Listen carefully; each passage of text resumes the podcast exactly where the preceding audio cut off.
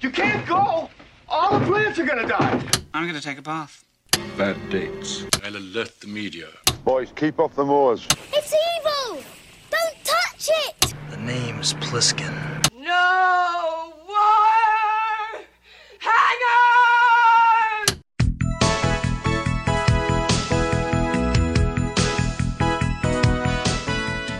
Welcome to Vintage Video, where we're rewatching the 80s so you don't have to. We'll be reviewing every major film release of the 1980s in chronological order, overanalyzing what you've seen and spoiling what you haven't. I'm Patrick O'Reilly. I'm Jesse Bayless. And I'm Richard Wells. And today we'll be discussing Underground Aces, released January 1st, 1981. It was written by Lenore Wright, James Carabatsos, and Andrew Peter Marin, directed by Robert Butler, and released by Filmways Pictures. It was shot mostly in San Francisco, with the exception of the Venice Beach trip to find prostitutes. Which was shot in Venice Beach. Where the prostitutes are. That's exactly. That's basically everything I could find about the production. There's really not a lot online. Which is surprising because this cast has a lot of people in it. Yeah, it does. Yeah. And early in their careers. The first logo we see is for Orion, which I think we last saw in front of The Awakening on Halloween of 1980. It's followed by Filmways Pictures, which was a rebranding from American International last year, and it was sort of a lifeboat for producer Samuel Z. Arkoff that started strong with The Earthling and Dress to Kill and then fumbled a bit with Without Warning and The First Deadly Sin. In our 1981 season, Filmways still has The Burning, Blowout, Full Moon High, Roar, and Four Friends. Roar. So they got their ups and downs. Yeah, I'm kind of excited for any given title there, except Four Friends I don't know a lot about. But the rest of them I want to see. I would sit down and watch them tonight. Yeah.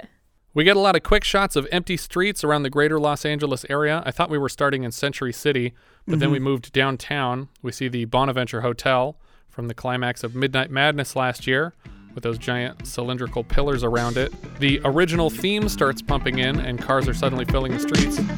Take a chance to be romance. Underground Aces.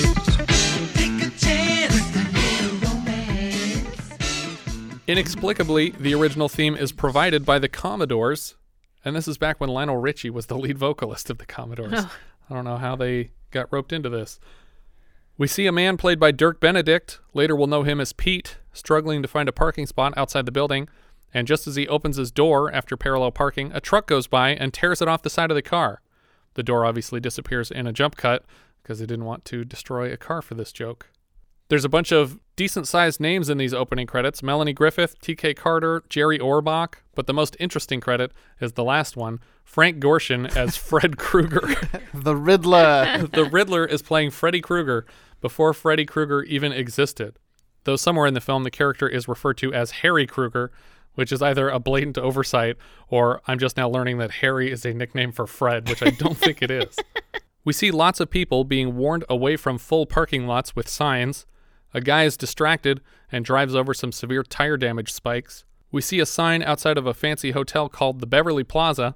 Lucy, played by Melanie Griffith, is in the booth collecting keys and returning cars to people.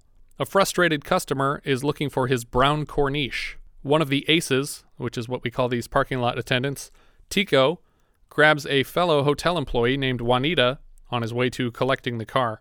Pete pulls into the parking lot with one gray door to replace the one that got knocked off by a truck. Another of the valet drivers, DJ, waves him away from the VIP parking area, but he's not listening. It seems like it's Pete's first day because he doesn't know anybody's names yet. He's supposed to meet with someone named Joe downstairs in the lot because all the parking is underground, hence the title here. Suddenly, we see an African general, played by Ernie Hudson, and his entourage stepping into the parking lot to collect their car, and Ollie, another of the aces, chases them down to ask the general's story. Say, excuse me, what's your angle, brother? Are you suggesting that we are related? Well, yeah. Instead of any kind of sensible punchline, a bunch of the other valets just applaud this interaction when it's over, like, good one. Yeah. You suggested that you were related. We never see Ernie again. Wasted again. All these tiny cameos in the 80s. Octagon, jazz singer, he's barely in them. He's one and done. It's not fair. Ollie and Pete seem to be old friends. Apparently, at a previous job, Pete led unionization efforts and was fired for it. Though I think they also kind of imply that the employees that were unionized were lab animals. Well, and they also will imply later that they either went to high school or college together. Oh, okay. DJ takes a car from two arriving women, and Pete gets back in his crappy car, and the two of them race downstairs to meet with Joe. To clarify, he is not actually hired yet. Right. This is part of his interview process. He has to meet with Joe to find out if he got the job, but I think they're extremely desperate for people. Ollie races behind them, and a fourth ace, played by Michael Winslow, named Nate, is also tempted into this race. We get lots of fancy driving of fancy cars at unsafe speeds in this underground parking structure. Nate, though, is driving 100 miles per hour via sped-up footage. The racing cars almost hit a pack of roller skaters, inexplicably wandering the parking structure. They latch onto the back of one of the cars and are eventually launched into a lot of furniture that's like set up around a corner. Pete and Nate are head-to-head, barreling through the parking structure toward Joe and another employee rebuilding a car engine downstairs. Joe and his assistant, Zig, hear the cars coming and get out of the way of the vehicle before the racers crash into it. Joe is obviously pissed off that Pete just damaged the car that he was working on when Ollie shows up and says, "Isn't he a great driver? We better give him a job right away." Great driver. All you know about him is that he hit something just now. He just destroyed two cars. One was his own, but still. Pete gets the job somehow. I guess they're just really desperate. But also, if they're this desperate, why are two of them working on a car in the garage and not driving cars? I don't get the whole story. Like, is this a mechanic's shop on top of being... I don't know. A parking structure? I thought, so this is a bit of a stretch. I thought what was going on was that they got some kind of request to rebuild this car, and they're chopping cars that come into this place for the parts to fix it. I mean, I think they are. Okay. They are stripping cars of parts for one reason or another, But it seems like a very poorly thought out plan. Mm-hmm. Back upstairs, the angry guy is still waiting on his brown Corniche, and he's giving a description to hotel security chief Freddy Krueger, as played by Frank Gorshin. The car pulls up just as Krueger starts taking the description down, and the hotel manager, Mr. Penlitter, as played by Jerry Orbach, makes a joke about it. "Another case solved, Krueger." Krueger tries to throw a cigarette into his own mouth, but barely misses and shakes his fist when it drops to the ground. Just as the man is about to reach his brown Corniche, Tico notices Uncle Fausto, the hotel groundskeeper, I think, and his crappy car, and so Tico pulls away from the customer to go talk to Fausto. When he gets to him, Fausto says that he needs tires, like the car needs new tires, and he says, "Oh yeah, I'll take care of it in a second," and then he loops back around to the customer, which I think was just to get one extra gag in for this guy who's been waiting for his car to be angry. Krueger promises the angry customer as he leaves that the employee will be dealt with, and he points out that Mr. Penlitter keeps track of everything on his tape recorder and won't forget. "Don't you worry about it, Mr. Penlitter has it all on tape."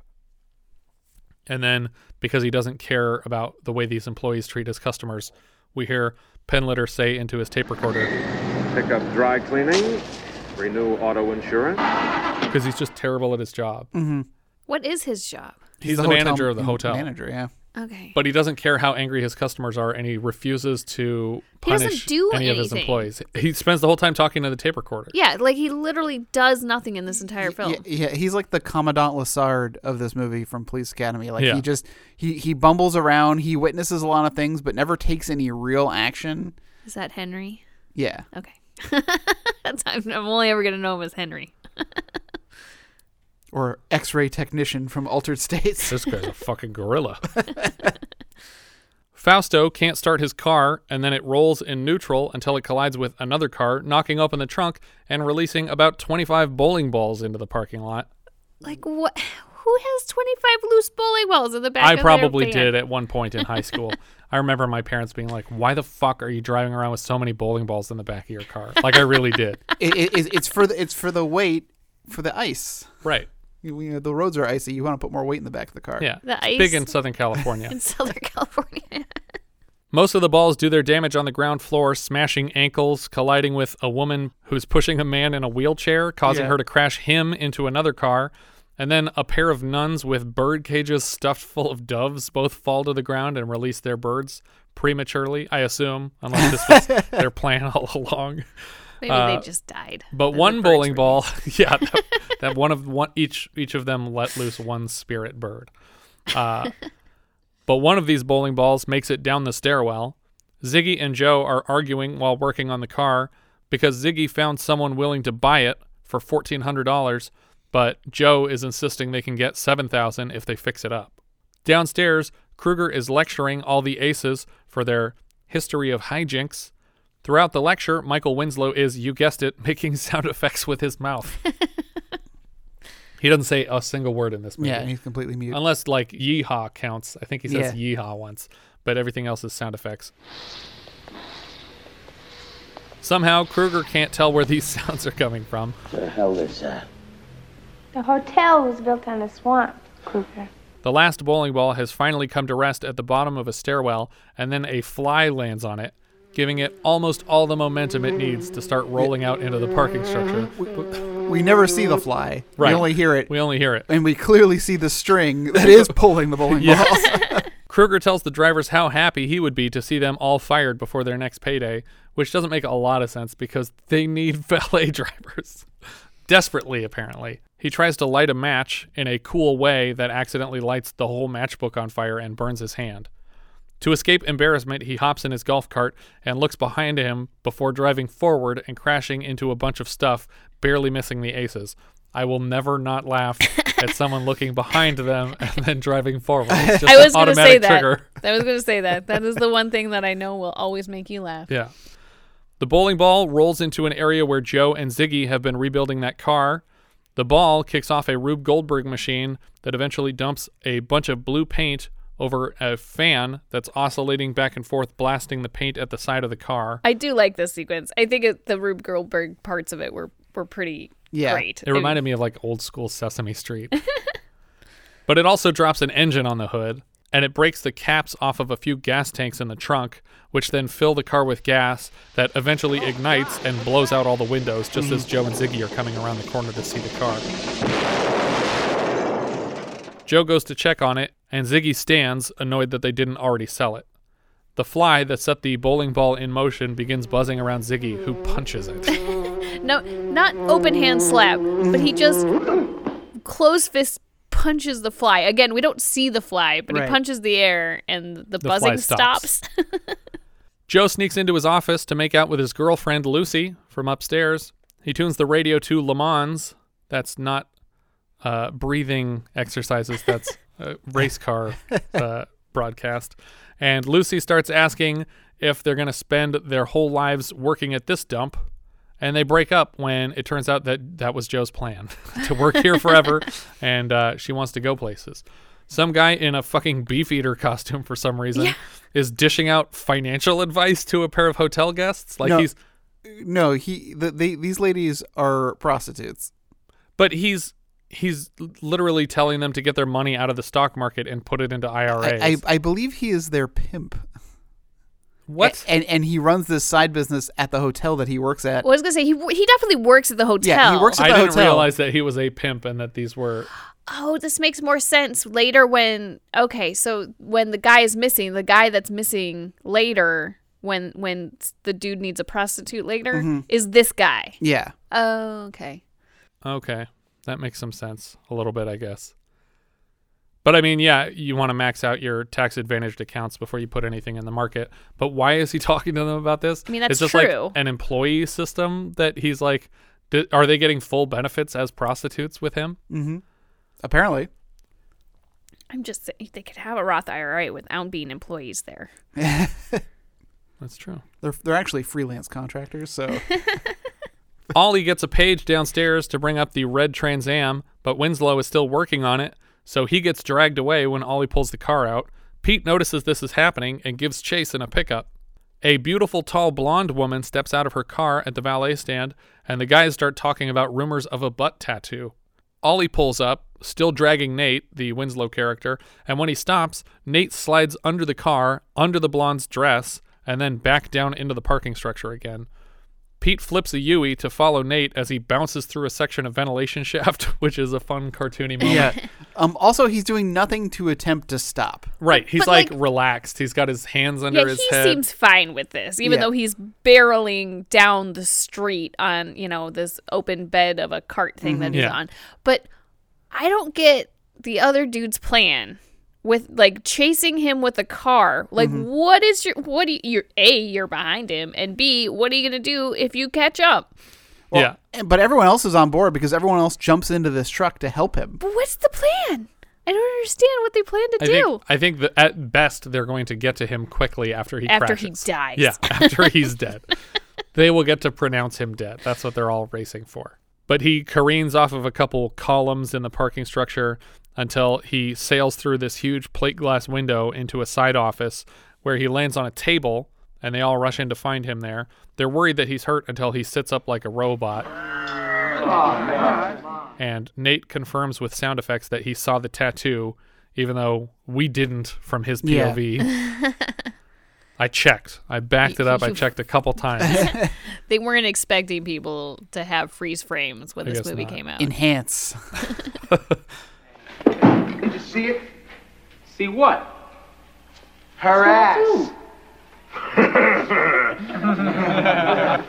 They all start arguing about what true love is and settle on nose numbness as a clear sign of love. Another convertible arrives, and Annie and her friend Madeline get out. Tico is instantly in love with Madeline and tells her about his tingly nose. Madeline is here for her friend Annie's wedding, but Annie is getting cold feet. Madeline is kind of in a hurry to check in, but Tico asks if he can see her again.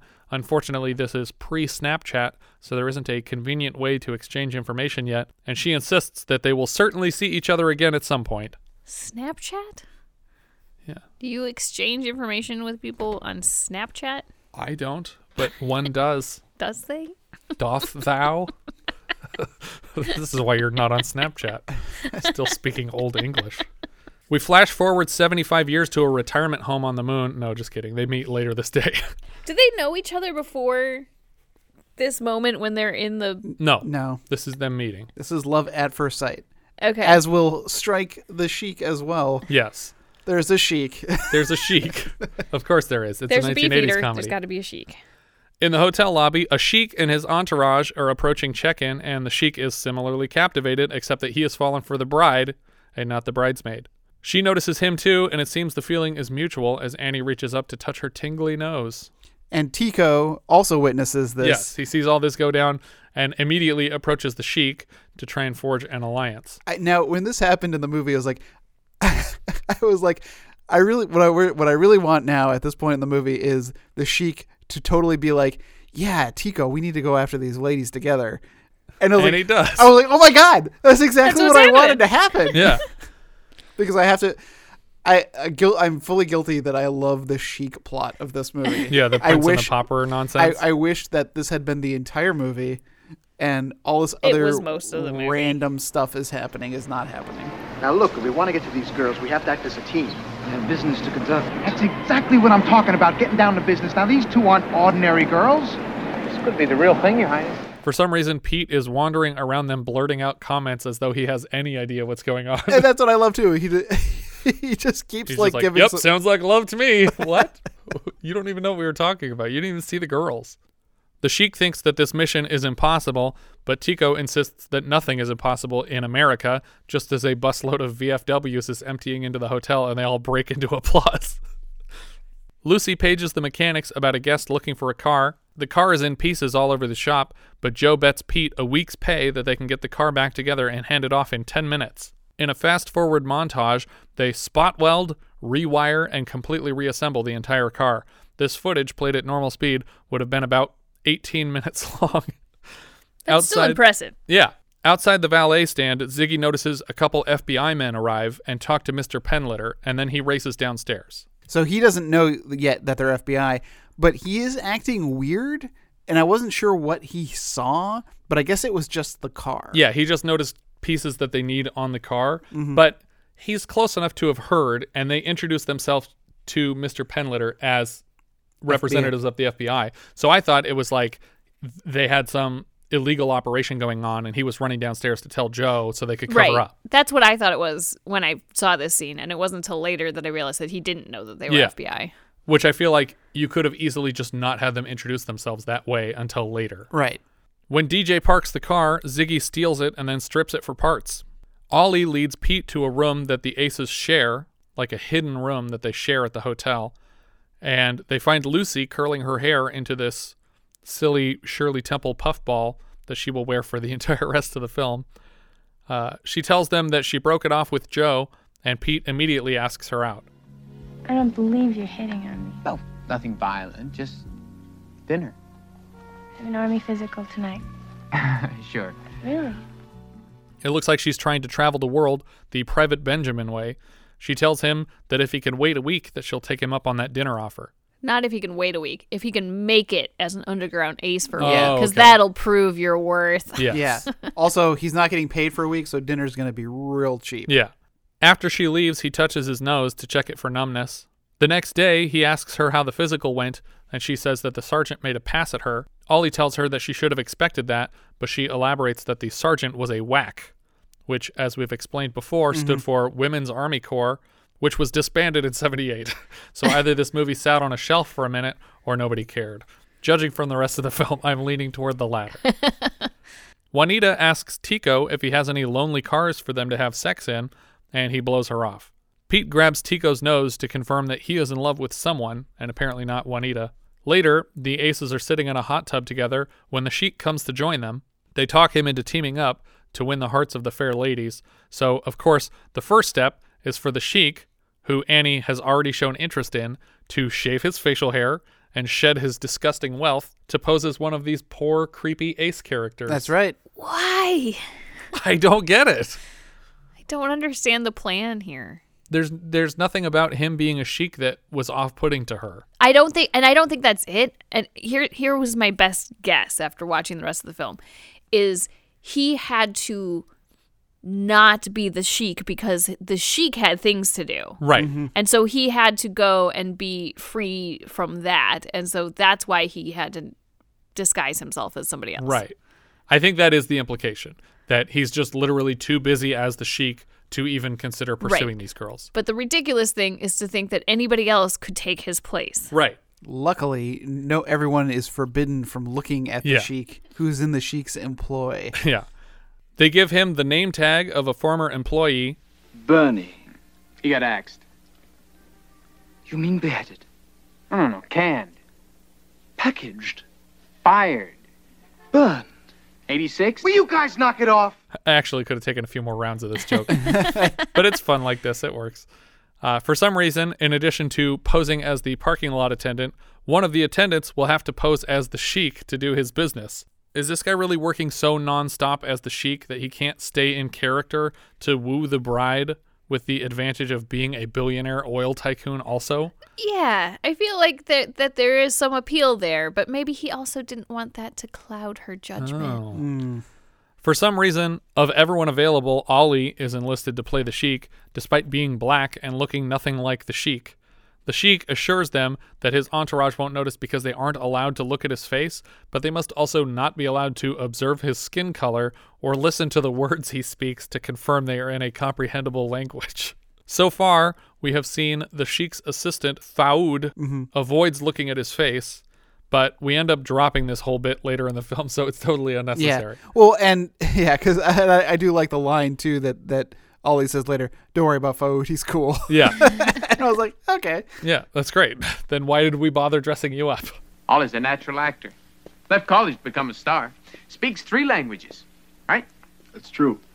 Ghetto English, restaurant French, and car wash Spanish. I like that joke, but it's also doesn't matter because you're here to conduct business in English because you speak English, and so did the guy that you're posing as. Right. Tico tries to give the Sheik pointers, and the Sheik says that his parents met when his father rode a horse into his mother's house and stole her away. Their families fought, and a few people died in the battle. They notice Annie trying on her wedding dress at a bridal shop in the hotel, like open to the lobby. I would assume that it's like a tailor. Yeah. But it doesn't have walls or anything. So, like, if her groom was in the lobby, he would have seen her from check-in, which you're not supposed to see the person. Like, they should have a changing room at least where, but she's literally trying on the dress out in the open to the lobby. Tico and the Sheik approach the two girls, and Tico takes Madeline out on a tour of the hotel and leaves the Sheik to fend for himself with Annie. Pete starts hitting on Lucy again. Now she's trying to get a job as a stewardess, and we get a quick moment with Ollie in a business meeting, speaking in a mix of snorts and what sounds like German to me. Oh, what's she doing? What's she doing? Das ist nicht vergnügen. Das ist vergnügen. Vergnügen, vergnügen, vergnügen. Und du bist ein Mensch. At two people who don't understand a word of his gibberish. The Sheik speaks English, and this guy speaks English, and the people that he's dealing with speak English. But then he might actually have to do real business here, and the goal would probably be to avoid that right now because he's not. Then why not just cancel all the meetings if the goal is to not do business with anyone? Wow. Because he can't be found out. I don't know. Because it's funny. Why did the Sheik get a bunch of pointers about how to meet women, but never once tells Ollie anything about the business meetings that he's supposed to go to in his... And it turns out that him pretending to be angry and storming out, that the Sheik was going to be scammed by these guys anyway. Yeah.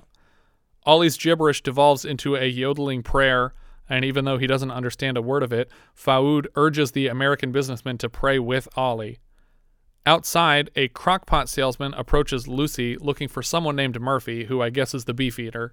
Pete asks if he can help, and the man says he needs a prostitute because he has to have sex before he can sell crockpots. Like you do. I am barely paraphrasing. Kruger shows up and, without grasping the full conversation, demands Pete get the man whatever he needs. Ollie demands a ride, and they head out looking for a prostitute together. Pete asks if it's okay to talk with Faoud in the back seat, and Ollie says, Faoud is cool. So there's no reason to be dressed as a Sheik here in the car. Yeah. Like, basically, just put that makeup on before meetings. That's it. Yeah. Faoud is apparently now in on the joke. They drive out to Venice Beach, where they find two girls who insist that they only work in tandem. I can't imagine they get a lot of business that way. Yeah. Unless it's a 2-for-1. Yeah. But it's clearly not. Then they find a pimp with a trailer full of women, and the women are named Tweezer, Inger, and Big Sydney. But when they see Ollie dressed as a Sheik, they refuse service and start complaining to Ollie about gas prices. Gas is so expensive now that they had to move into this trailer together. I had to sell my Cadillac. Had to sell it. Do you realize what it's like for a man in my line of business to make a living out of this? I'm hurting, baby. I'm hurting. I can't move my girls. So my girls are hurting. When my girls are hurting, America's hurting. I like Ollie's reaction to all this. Like, dude, I'm not even really... I work at the Beverly Hills. Like, he's like trying to like level with this guy. The pimp and his girls start chanting, no gas, no ass, until the guys leave. What? No gas, no ass. No gas, no ass. No gas, no ass. So apparently they just give up on finding a girl for this customer, and we never come back to this thread. That's the end of that story point. Back at the hotel, Lucy tries to talk to another hotel employee, Mitzi, about having sex with Kruger so that he'll give everyone a break, but she doesn't seem interested until Kruger shows up, and he invites Mitzi to a spot check of room 128, which Lucy knows is the room that all the aces are sharing as a secret room. And why, and like when they look it up, it says, oh, it doesn't show anyone staying in that room. It's like, why wouldn't you always have somebody staying in that room if you're using that room?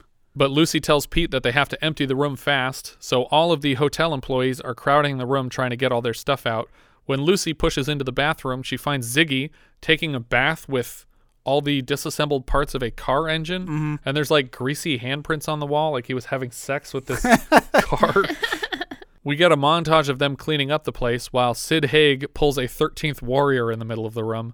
By the time they leave, he has taught himself to ask, are we changing rooms? Before he gets dragged out of the room by the Sheik, or Sheik Ollie, not the real Sheik. Sheik Ali, yes it is he. Just don't look at his face. After they leave, Tico and Madeline approach the room, expecting to find it available, and when Tico carries her over the threshold, they find Mitzi and Kruger about to screw in the room, and Mitzi starts screaming. Krueger starts chasing Tico through the whole hotel like he wasn't just caught doing something that he presumably shouldn't have been doing in the room. Mm-hmm. Krueger is wearing only his hat and trench coat, which is only buttoned like up to his belly, basically. So he's just shirtless in a trench coat running around. And Tico and Madeline throw Uncle Fausto out of his truck to steal it and escape Krueger. But when Krueger comes out, he's reminded that he isn't wearing any pants and he retreats into the hotel. Tico tries to steal Fausto's truck anyway, but as soon as he gets it started, it backfires and all of the tires pop at the same time. Earlier, Fausto was asking for new tires and Tico said he would deal with it, and now he's paying the price for that because he didn't take care of it. Just then, the groom arrives and Madeline is panicking. The groom hands his keys to the sheik, posing as Bernie, the valet, and asks him to send a dozen roses to his fiancée, Ann Wenders. The sheik completely totals the groom's car on his way to the bottom of the parking structure, where he crashes it through a wall into what looks like a living space with like lamps and couches and stuff. There's even a guy sitting in a chair. Yeah, I think it's Joe's office. Is it? And they never discuss the body of somebody who is, someone was sleeping on the couch or laying down, and you see the legs fly up in the air. Yeah, we don't even get like a reaction shot of the person, like, what the fuck was that? The whole thing is played like an accident rather than revenge for this other guy finding Anne first. Do you think I did well for my first time? You mean you've never driven before? I've always had a chauffeur. And see, I thought the joke of that, like you said, like that was going to be like, that face was going to say, so you've never driven before. It's like no. Why didn't you tell me you've never driven before? And it's like no. Oh, no, I'm a very good driver. Yeah. I have lots of awards for my driving. The sheik delivers flowers to Anne's room, and at the same time, he invites her to a party called Blitz Night, celebrating one of the aces eloping tomorrow. I'm not sure why Anne would have any idea who the aces are, and who is eloping? DJ and his girlfriend? I mean, we've barely mentioned that girl. Yeah. And we haven't even seen her since like the first time she showed up, and she's not at Blitz Night. Nope. So it's not celebrating her and DJ at all. It's just an excuse for a competition.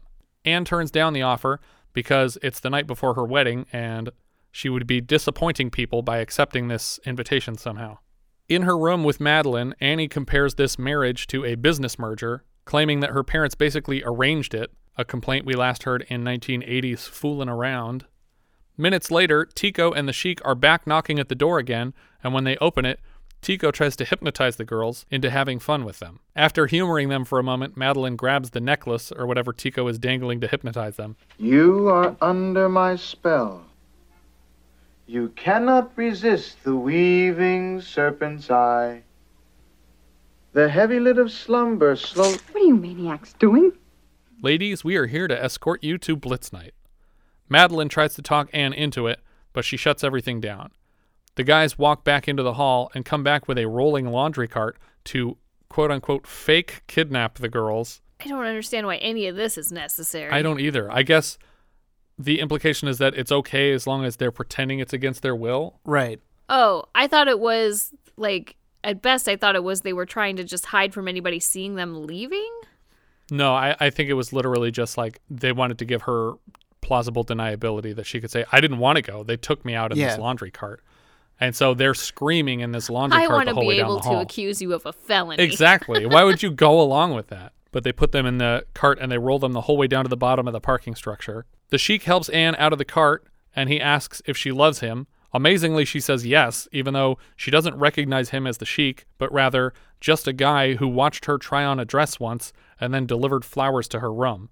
They kiss, and a pair of aces roll the laundry cart out of the shot. Tico and Madeline jump into a restaurant-style seating booth, and they just start making out of sight from everyone. DJ and Nate start doing Howard Cosell-style sports commentary over all the activity.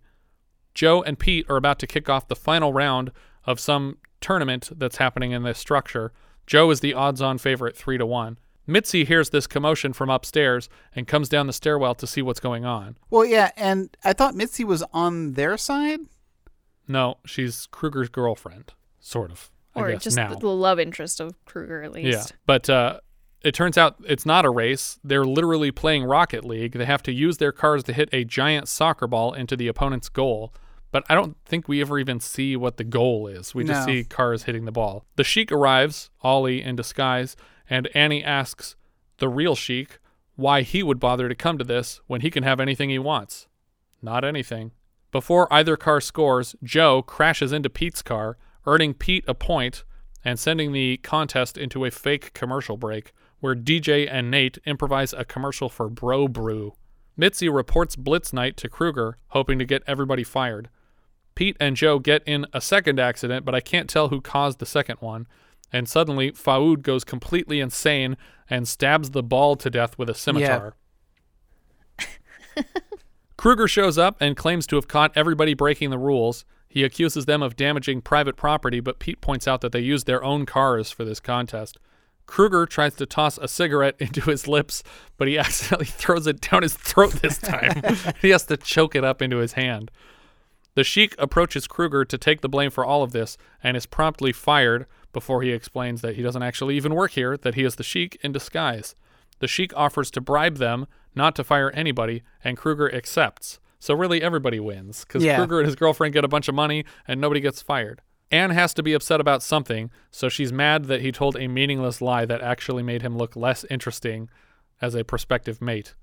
She accuses him of treating her like a prize in a game and walks away. Tico and Madeline finally surface from their lovemaking to see that everything went to shit. Hey, Hop, who won? Nobody. The next morning, Lucy is for some reason mad at Pete. I guess because he knew about the Prince and the Pauper scheme and he let Anne believe the lie. But the lie was that he wasn't rich. Well, it's all, the whole thing is so frustrating to me because, like, he's acting like he couldn't have her if he were the Sheik. But that had nothing to do with that plot line. Right. He wasn't the Sheik because he had other shit to take care of as the Sheik, and he had to, like, pretend like he was, you know, free from all his cares and whatnot. Like, he could just as easily have been the Sheik the whole time and just paid Ollie to look like a second Sheik to do the business meetings. Right. Like, he could have been himself the whole time, so there was no reason he had to be in disguise. This movie should never have left the hotel. Yeah. I think going outside for all these other random scenes was one of the mistakes of this movie. And it doesn't pay off either because the whole prostitute hunt never, like, there's no resolution to that. Right. Pete and Tico find the Sheik outside and tell him that they've devised another plan to win Anne back. Sometimes the old ways are the best ways. Back at the valet stand, Lucy gives Zig the keys to the FBI agent's car and is asked to bring it up. But Zig is panicking because he, for some reason, took the car completely apart. Apparently, this is something that they sometimes do to random cars, and it has never backfired until today when it turns out to be an FBI agent's car. Zig runs to Joe for help, and he has an idea. Tico and Nate steal flowers and champagne from Anne's wedding reception to bring to DJ and Lena's reception. Lucy hands Joe some champagne at the reception and tells him he's a great guy. I'm not the guy for you. He is. It's a real sneaky way to get back at him. Upstairs, Kruger kicks in the door to 123, not 128, but 123, which is not the room that they were all living out of. Right. I don't know how he even decided on this room to kick into. And he thinks he's going to catch Aces breaking rules, but instead he finds the fully rebuilt FBI agent's car in the hotel room. Do you guys recall the last time we saw a car parked in a hotel room? Herbie Goes Bananas. Right. Where they all died from exhaust. Yep. Anne cries as she walks down the aisle at her wedding, and her father is also crying. Kruger bursts in to tell Penlitter about the car in the room upstairs. One of the Aces yanks a fire alarm to interrupt the wedding, and the sprinklers drive everybody into a panic. Ollie grabs Anne and carries her away from her own wedding. All the wedding guests are still screaming and running, even outside the hotel for some reason. A waiter carries a flaming dessert, and the Beefeater takes it away, claiming fire is dangerous, like this is the first flaming dessert anyone has ever been served at this hotel. You know, I thought you were Richard Pryor. As he pulls the plate away, he inadvertently lights a woman's church hat on fire, and he shouts at her while she slaps him away instead of just taking the hat off of her head to save her from fire. Faoud goes crazy again and slices the fire hose of approaching firemen, which I'm pretty sure is a felony. As a result, the firefighters can't put out the hat fire, but some of the Aces use a regular hose to put it out. The groom carries the wedding cake out of the hotel, and then he falls and faceplants into it, just as the Sheik finally arrives to collect Anne. Anne tosses the bouquet, and Lucy catches it. but the Sheik is on horseback. Yeah. So he's doing what his father did to find his wife. Lucy thanks Pete for fixing his screw-up, and Pete announces that he's going back to school on the East Coast and that she should come with him to do some traveling. But I don't think she meant she just wanted to move to the other side of the country and stay home all day while you're at school. Pete tosses the keys to the bridal suite to DJ as a wedding gift, and DJ removes his bride's garter here outside the hotel to toss to the rest of the aces. Just as he lets go, Madeline steps on Tico's foot, and he jumps in the air to scream and catches the garter in his mouth by accident. The whole time, Mr. Penlitter has been reciting every infraction he witnesses into a tape recorder.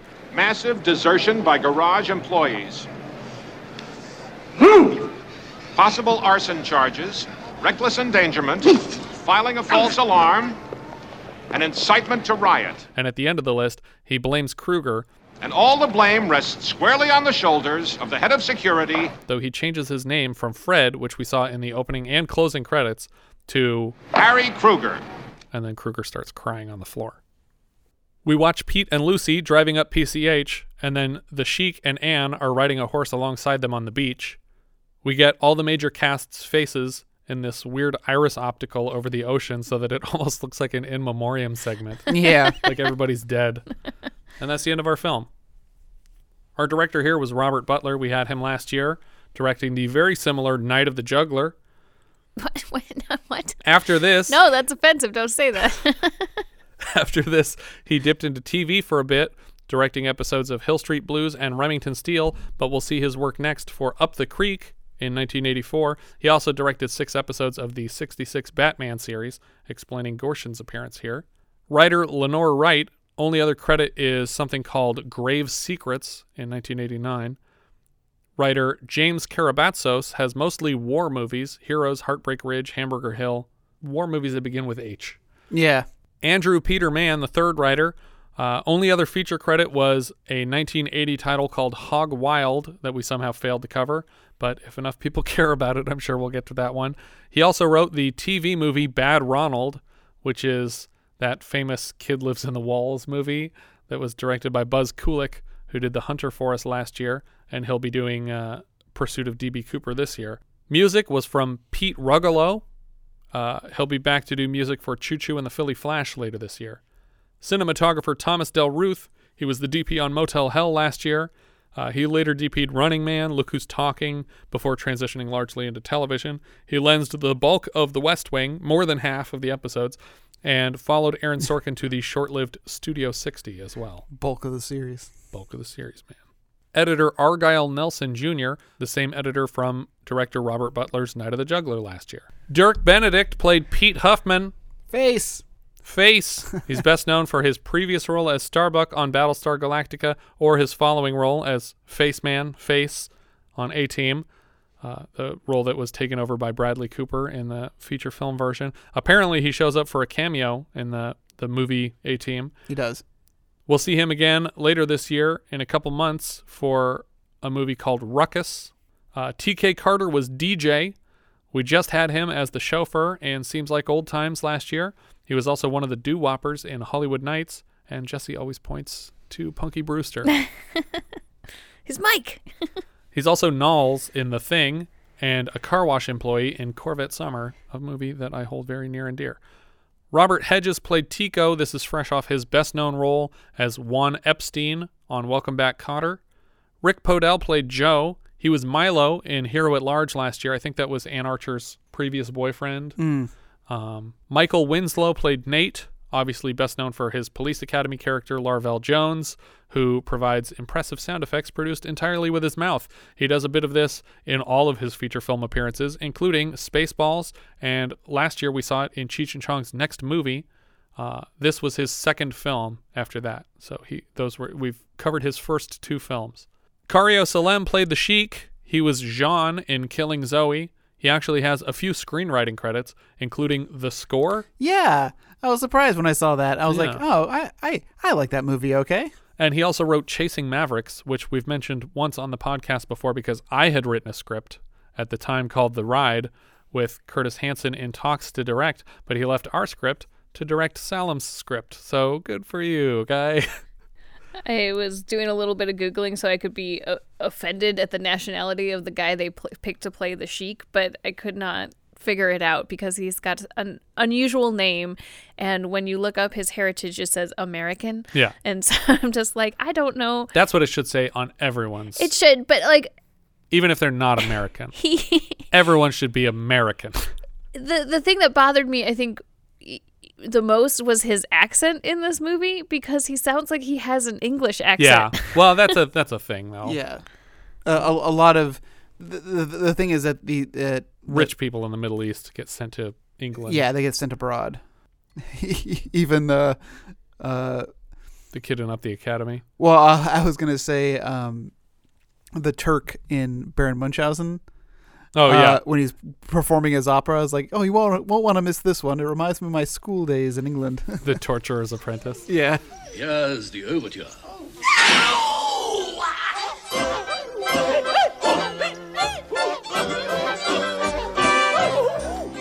Ralph Seymour played Zig. He was Lenny in Rain Man. He was Creasy in Fletch. And he's Francis's accomplice in Pee-wee's Big Adventure. Yeah, a guy who calls him Buck's Ton. Yeah. We'll see him later this season for our reviews of Backroads and Just Before Dawn. Randy Brooks played Ollie. He had long runs on The Young and the Restless and The West Wing. He also shows up as Holdaway in Reservoir Dogs. Joshua Daniel played Wally. Not sure who Wally is. Yeah, Wally...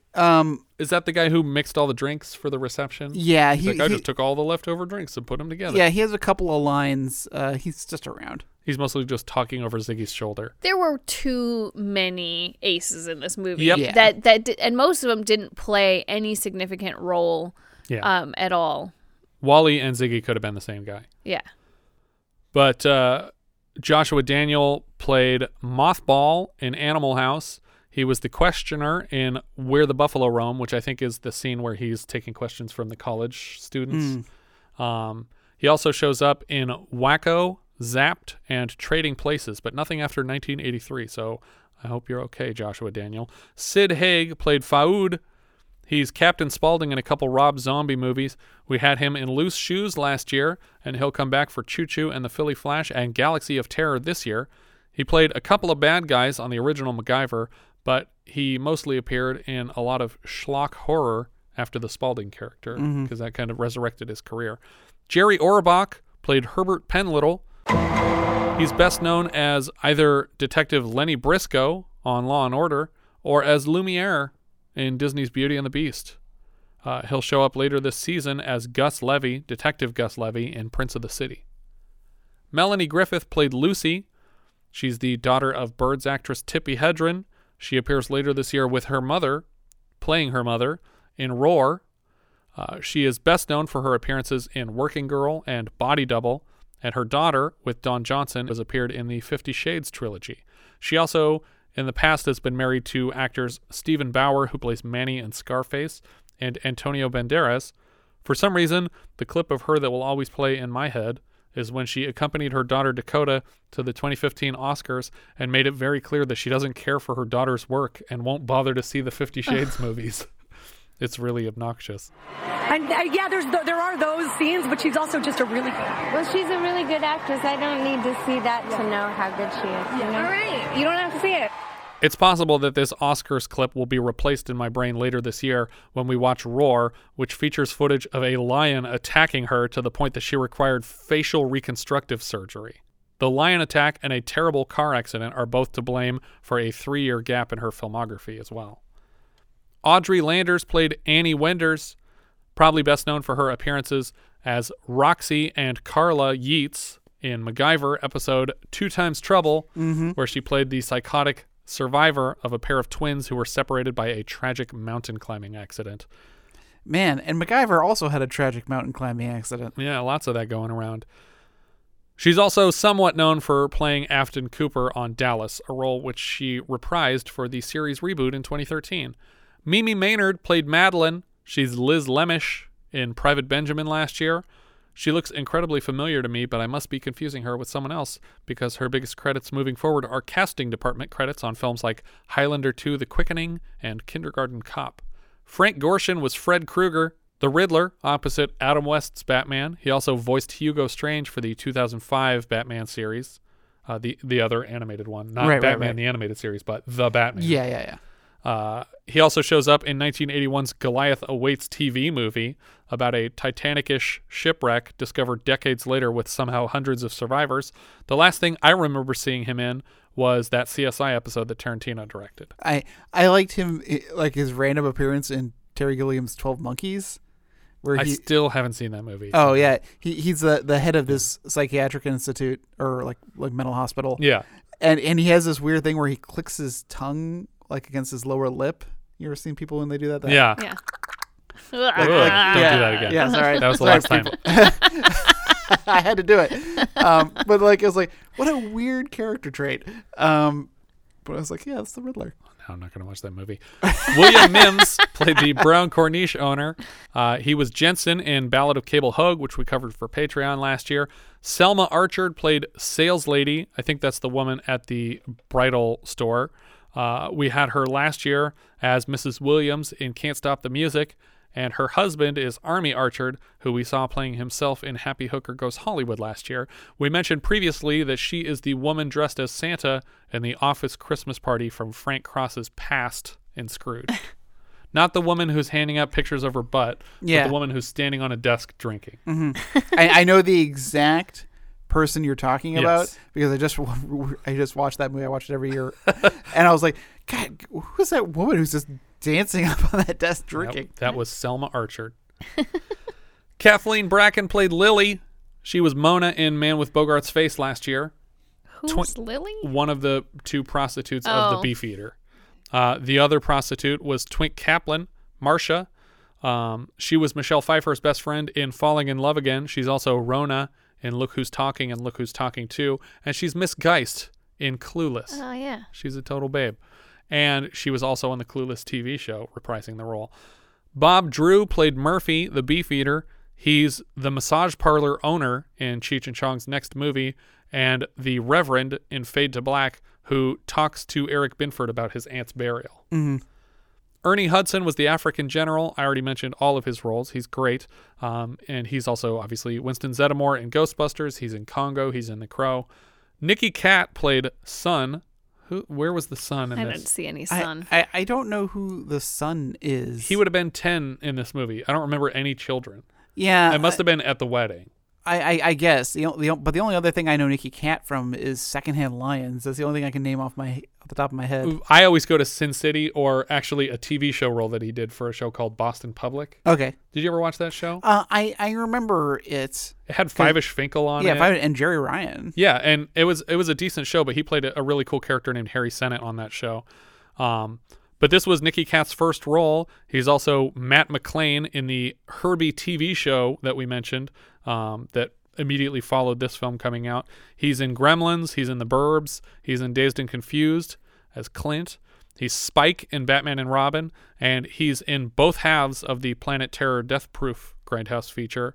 But yeah, like I said, I always think of Boston Public or Sin City where he gets the arrow through his head. Hey. Yeah. Good stuff. Yeah, those are all the credits I had for this one. There was a lot of credits. There's a lot of people in this movie. I think it could have focused a little better. So it felt like somebody saw Caddyshack and said, I want to make this movie again, but what can I do that's not caddies but's kind of like caddies? And they're like, oh, I know. They can be valets at a fancy hotel instead of caddies at a golf course. And I think that was enough to trick Orion into distributing the film. Well, for sure. Because they did Caddyshack. It's a generally sound concept if you would have just told me, okay, I'm going to recreate a Caddyshack-like movie. But as you pointed out when we were watching it, they forgot to put comedians in it. Yeah. Mm. So, it's just not super funny. It's just a lot of antics. I think the Aces are all pretty charismatic, though. But obviously DJ and Ollie and But it's Pete. Antics. It's not jokes. Mm-hmm. And also, all the characters are interchangeable. All of the Aces could have done any given thing.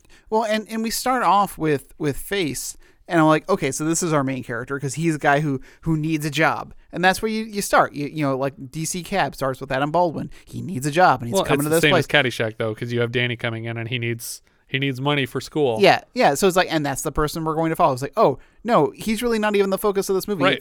It's Tico and the Sheik, and it should have been Tico and the Sheik from the start. Yeah. I would have liked them to have called it Tico and the Sheik, because that's a better name than Underground Aces. What if they called it Chico and the Teak? What? Just wood. I also think, as I said earlier, they should have never left the hotel. And I think that the fake Sheik plan would work as a joke if it's like in 9 to 5, where you're always just missing, like, They would have Ollie disguised as the Sheik, but you never saw him because you'd always see him walking away, and Frank Gorshin would always be trying to go, oh, Sheik, and like it, just to make it seem like the Sheik is still at the hotel. Yeah. So to give the real Sheik time as a disguise as the driver to do his thing. Yeah. Because again, it makes no sense for him to do these business things if he doesn't know what he's doing. But if the manager of the hotel wants to talk to him for some reason, or like Home Alone 2, where they're always trying to get to the whoever's in this room, but they can't get to them. Right. That's how I think it should have been handled. If he could have also just been another guest at the hotel, why did he have to take on the role of one of the aces? So he would have an excuse to talk to her, I guess? Yeah, I guess. Or why he was hanging out with Tico all the time. Because it seems like you wouldn't want to volunteer for a full-time job. Just so that occasionally you could notice a person. Hey, ladies like employed men. But this kind of don't they also like independently wealthy men who just go to hotels on their own with their own cash? Yeah. Yeah. Yes, they do. Yeah, I think it could have also have worked that way, like where Tico is coaching the rich Sheik on how to woo an American woman. Yeah. I think there was a lot of opportunity to have fun with that story, and it was my favorite part of the movie, was because I like the scene in the hot tub where Tico's like, this is too hot. I don't know. I liked a lot. He's like of passing out when they're trying to drag him out of the pool. Yeah, and I liked Face as this character who just keeps wandering by and blurting out random statements. Yeah, all these parts made me smile, and I wish that there was more of it between like a 10-minute sequence of Michael Winslow being dragged around by cars, this Blitz Night plot. I'm surprised Dirk Benedict's not in more movies, honestly. Yeah. Like, I guess if you get locked into a really good TV show, you stick it out. But I don't know. I thought he was very charismatic in this. Like, he could have done a movie between seasons of the A-Team, and there wasn't a lot on his IMDb page after this, other than the A-Team. But yeah, I agree. I think... Chico and the Teak would have been a fun film, and we didn't need this whole the bowling ball bit or the FBI agent's car. Like, how is that even a fix, Joe? How does that solve our problem? Right. You're gonna go down to the FBI guy and say, "Hey, we parked your car in a hotel room." Oh, okay. I'm gonna sue the hotel, and you're both gonna get fired today. Yeah, yeah. There was just a bunch of stuff that wasn't necessary, and the moments. And I agree with you. There were moments that I thought were amusing and made me smile. But it didn't have a super strong through line. It didn't have super strong jokes. So it just kind of sat there. Yeah. What if instead of focusing the whole thing on Tico and the Sheik, what if the movie was called Nate Can't Talk and it was just Michael Winslow making sounds for the entire movie? No, I could go for that. He's just rolling around, crashing into stuff. Anyway, what do you think, Jess? Thumbs up, thumbs down? I give it a thumbs down. There was just not enough for me in this movie. Yeah, it's a thumbs down. It's a down. But oddly enough, yeah, you're never gonna believe this turn of events. This is our number one movie of the year. Yeah. Yep. I think we all can agree that this is a far more watchable movie than either of the other two. Oh, right. Home Sweet Home. Never mind. This is the middlest movie of the year. No, it's definitely on top. So I think right now our lists are identical. Reigning champion for now. Yeah. Yep. I think that's everything for Underground Aces. If you guys have any thoughts you'd like to share with us, we are Vintage Video Pod on Twitter, Facebook, Instagram, and Letterboxd, where, as I've said before, you can find each of our full movie rankings for the year.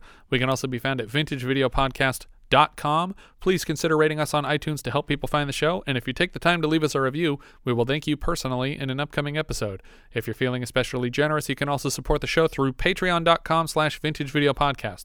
Thank you so much for listening, and I hope you'll join us for our next episode when we'll be discussing Windwalker, which IMDb describes like so. In 1797 Utah, an aged Cheyenne patriarch helps his kin to fight off a raiding party of rival Crow warriors, and he tells his grandchildren the story of their family. I think it's entirely in a Native American language with subtitles. But isn't Windtalkers Navajo? Windwalkers. What? This was called Windwalker. Windwalkers. Oh, okay. Yeah. It's like a Skywalker, but lower. We leave you now with the trailer for Windwalker. Before the white man crossed the Rockies, he was already a legend. As a young warrior, he was terrifying.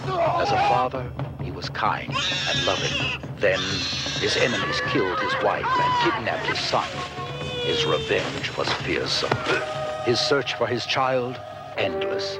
The Windwalker. Now he walks the winds of eternity.